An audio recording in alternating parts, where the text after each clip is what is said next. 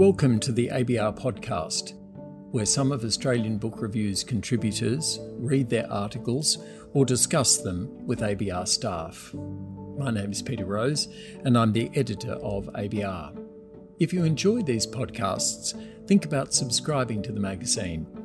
Those 25 and under can do so for as little as $25 for the online version or just $60 for print plus online.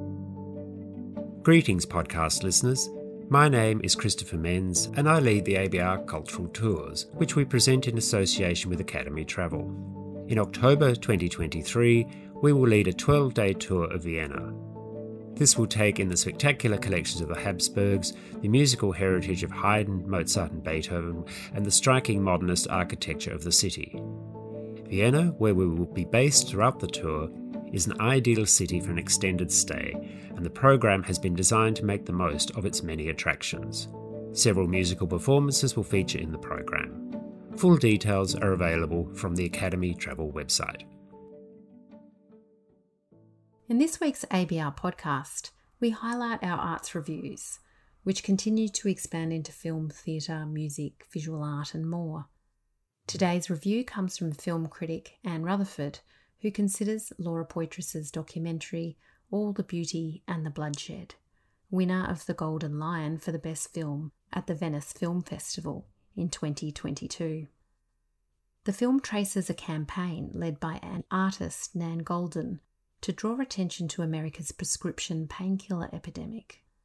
As Rutherford explains, Goldin's most spectacular staging was a die in at New York's Guggenheim Museum in 2019 at which activists dropped hundreds of fake prescriptions from the top of the famous vaulted atrium, a blizzard of papers falling onto onlookers. Here is Anne Rutherford, Adjunct Associate Professor in Cinema Studies at Western Sydney University and the author of What Makes a Film Tick.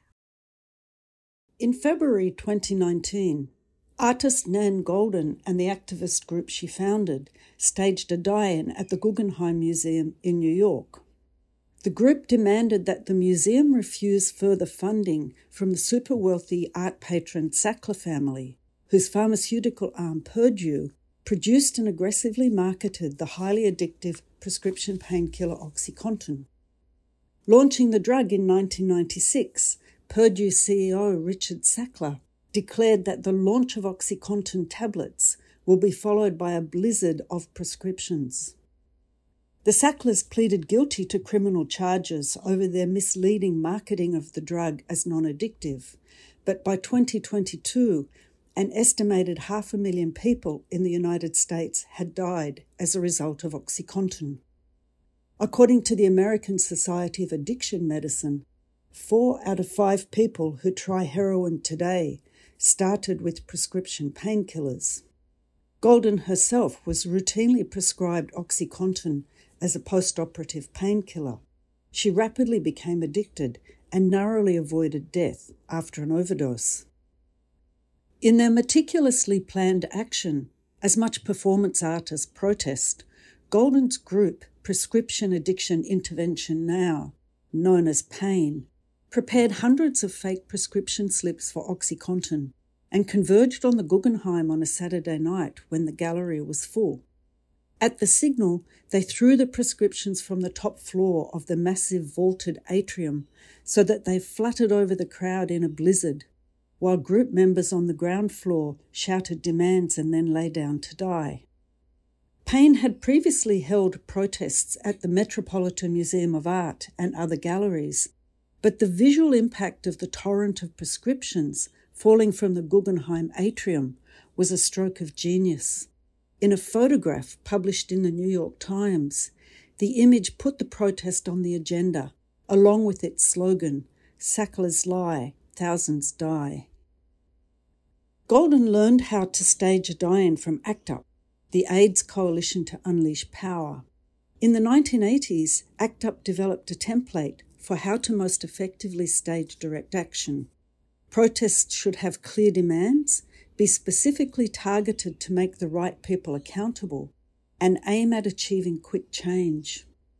Driven by the slogan Silence equals death, ACT UP developed a striking visual language and learned how to attract maximum media coverage. Adopting these principles, Goldin and PAIN set out to grab the limelight and combat the silence around the epidemic of death stemming from the opioid addiction crisis caused largely by OxyContin. They planned each action to work with the specific physical space of each institution, targeted times when the spaces would be full, and learned to speak through the media, not to the media. Laura Poitras's documentary, All the Beauty and the Bloodshed, winner of the Golden Lion for Best Film at the Venice Film Festival in 2022, documents PAIN's campaign to name and shame the Sacklers, framed around a portrait of Goldin as artist come activist. The film traces the campaign as it expanded its target, demanding removal of the Sackler name from public institutions, and the demands began to gain traction and sway board members on the National Portrait Gallery in London, the Louvre, Tate Modern, the Victoria and Albert Museum, the Guggenheim, the Met, the Smithsonian Institute, Columbia University, and many other institutions. The impact of the protest movement was stunning.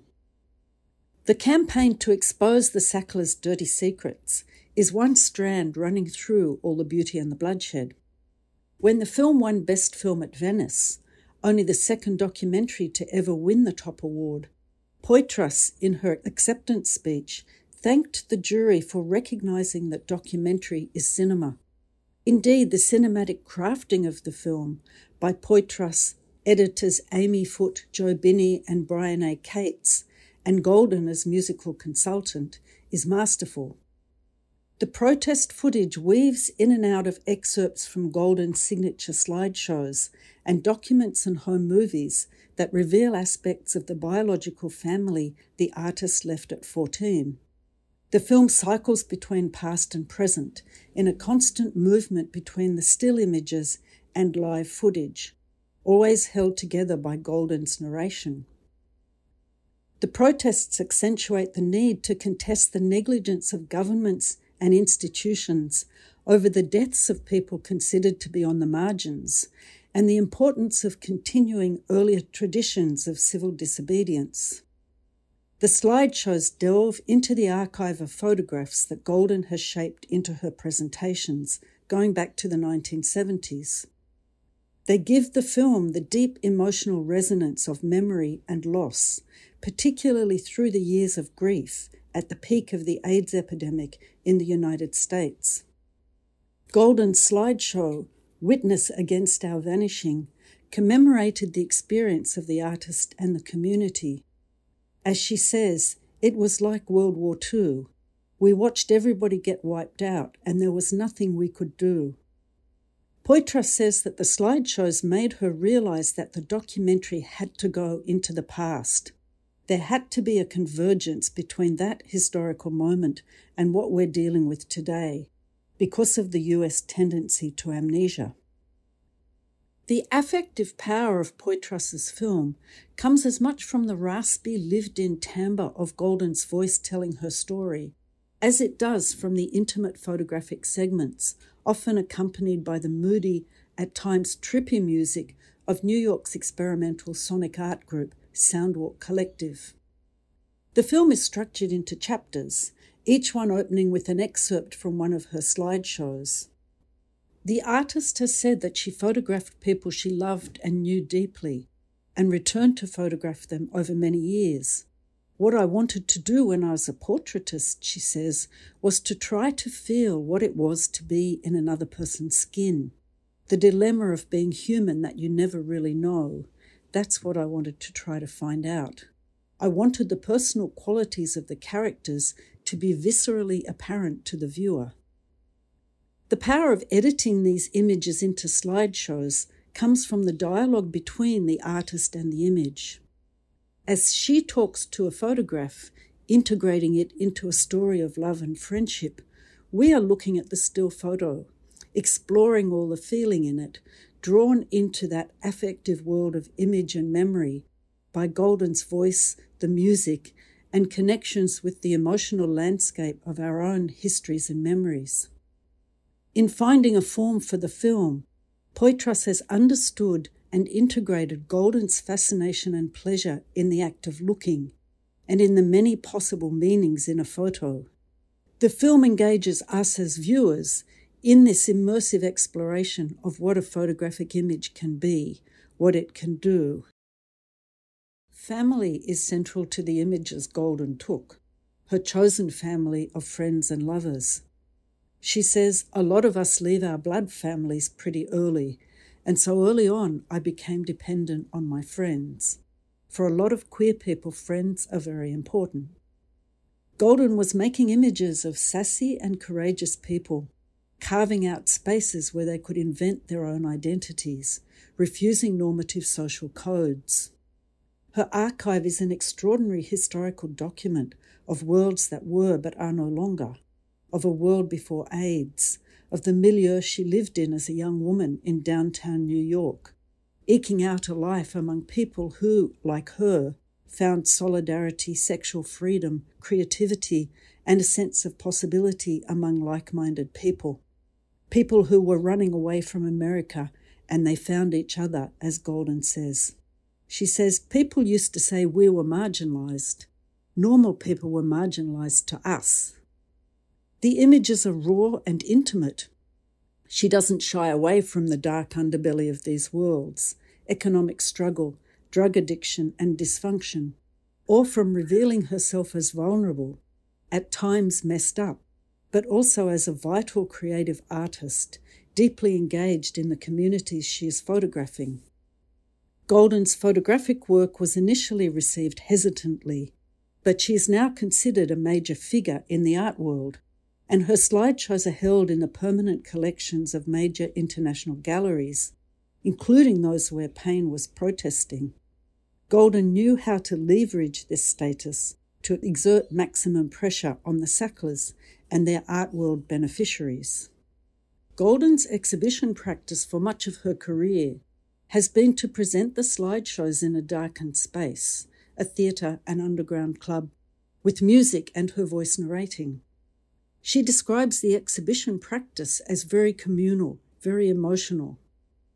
There are descriptions of a rapt audience looking up at the screen and accounts of how noisy the events were, as people would be constantly calling out to the screen, commenting on it.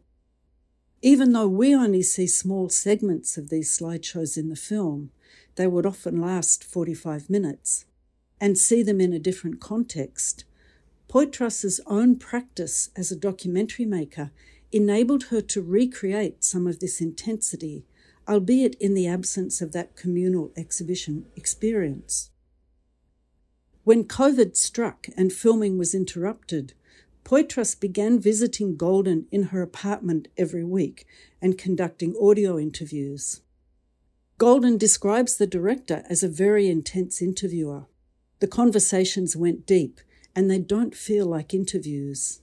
They have the feeling of close friends sharing personal life stories. Goldin had the right of review on the inclusion of these recordings. These conversations run through the fragments of the slideshows in the film. As viewers, we are participating in this intense rapport, the kind of connection that can only be achieved by a director willing to put herself on the line through this deep, intimate engagement. Poitras was an accomplished portrait filmmaker before All the Beauty. She was one of the three journalists with whom whistleblower Edward Snowden chose to share his documents on the illegal activities of the US National Security Agency. The director won an Oscar for her documentary Citizenfour in 2014, in which she filmed Snowden in secret meetings with the Guardian and Washington Post journalists who were preparing to break his story. In Poitras's film Risk in 2016, a portrait of Julian Assange, she initially worked closely with Assange and WikiLeaks until his attitude to the sexual allegations against him ruptured the affinity. Risk became a study of a flawed character and an organization riven by all the usual sexual abuses, in an in depth exploration of the contradictions inherent for her in supporting the principles of transparency and press freedom that WikiLeaks espoused, while being highly critical of the leading personalities and culture of the organisation. Poitras is used to taking on big social justice subjects with weighty ramifications, but in all the beauty, her canvas is broader, not just because of the expanded historical time frame across 60 years or the exposure of dirty secrets behind art philanthropy and big pharma. In this film, Goldin's photographic work gives all the beauty a palette that allows Poitras to work through image and voice, through looking and listening, to plumb experiential depths. Goldin's slideshows defy any separation between the personal and the political, and through foregrounding these images and the juxtaposition with the activist footage, Poitras has produced a film that fuses the two. Poitras is no stranger to risk. After the Snowden film, the CIA attempted to have her listed as an agent of a foreign power, and filming the documentary on PAIN was no exception. As Poitras says, the Sacklers have vast resources. They were using lawyers, private investigators, and other dirty tricks to come after people. The risk to Goldin's career was also serious. She could be boycotted by the cultural institutions. But she says, When I get obsessed, there's no stopping me. Anger needs a target made of flesh. This is personal. Confronting this risk, Goldin and the activists in the group learned what the artist had learnt from showing her photographic work the courage to walk through fear. As the group has evolved, the members have drawn on this courage to confront the stigma around addiction, working to have addiction understood as a medical issue, not a moral or criminal one, and have lobbied for a focus on harm reduction, overdose prevention, and funding for rehabilitation, recovery centres, and medication assisted treatment. All the beauty and the bloodshed opens up many questions about how businesses and individuals engaged in unethical, exploitative, and downright criminal activities cover their tracks with high profile philanthropic sponsorships.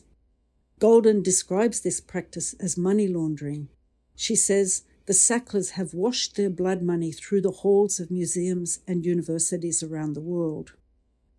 In Australia, where the arts are increasingly forced to rely on corporate sponsorship, the contradictions in this contract reached a head in the 2014 artists' threats to boycott the Sydney Biennale, to protest the Biennale's affiliation with Luca Belgiorno Nettis, then chair and major sponsor of the exhibition, who, through his company Transfield Holdings, was linked to the running of offshore immigration detention centres. More recently, the pervasive connections between major arts organisations and fossil fuel companies have been dramatically exposed in artist Gabriel De exhibition Fossil Fuels and the Arts. Beyond these more high profile threads of entanglement, fossil fuel companies spread their tentacles and influence in myriad small scale public relations exercises art washing, sports washing, greenwashing, pinkwashing, and other strategies for purchasing social license that spread like mycelium across our cultural landscape. Poitras has said that she hopes all the beauty and the bloodshed will serve as a bit of a blueprint for activists. The film should prompt much discussion around this model of business as usual, nothing to see here. All the Beauty and the Bloodshed screened at the Mardi Gras Film Festival in Sydney and opens in cinemas nationally on the 9th of March. Thanks for listening to the Australian Book Review podcast. Join us again next week. If you enjoyed this episode, why not consider subscribing to ABR? Subscriptions start from just $10 a month for full digital access. Visit our website for more information. We'd like to thank Stacey Chan, who edits the podcast, as well as our contributors who take the time to read their articles and creative writing. And if you enjoy listening to the ABR podcast, please consider leaving us a review on iTunes.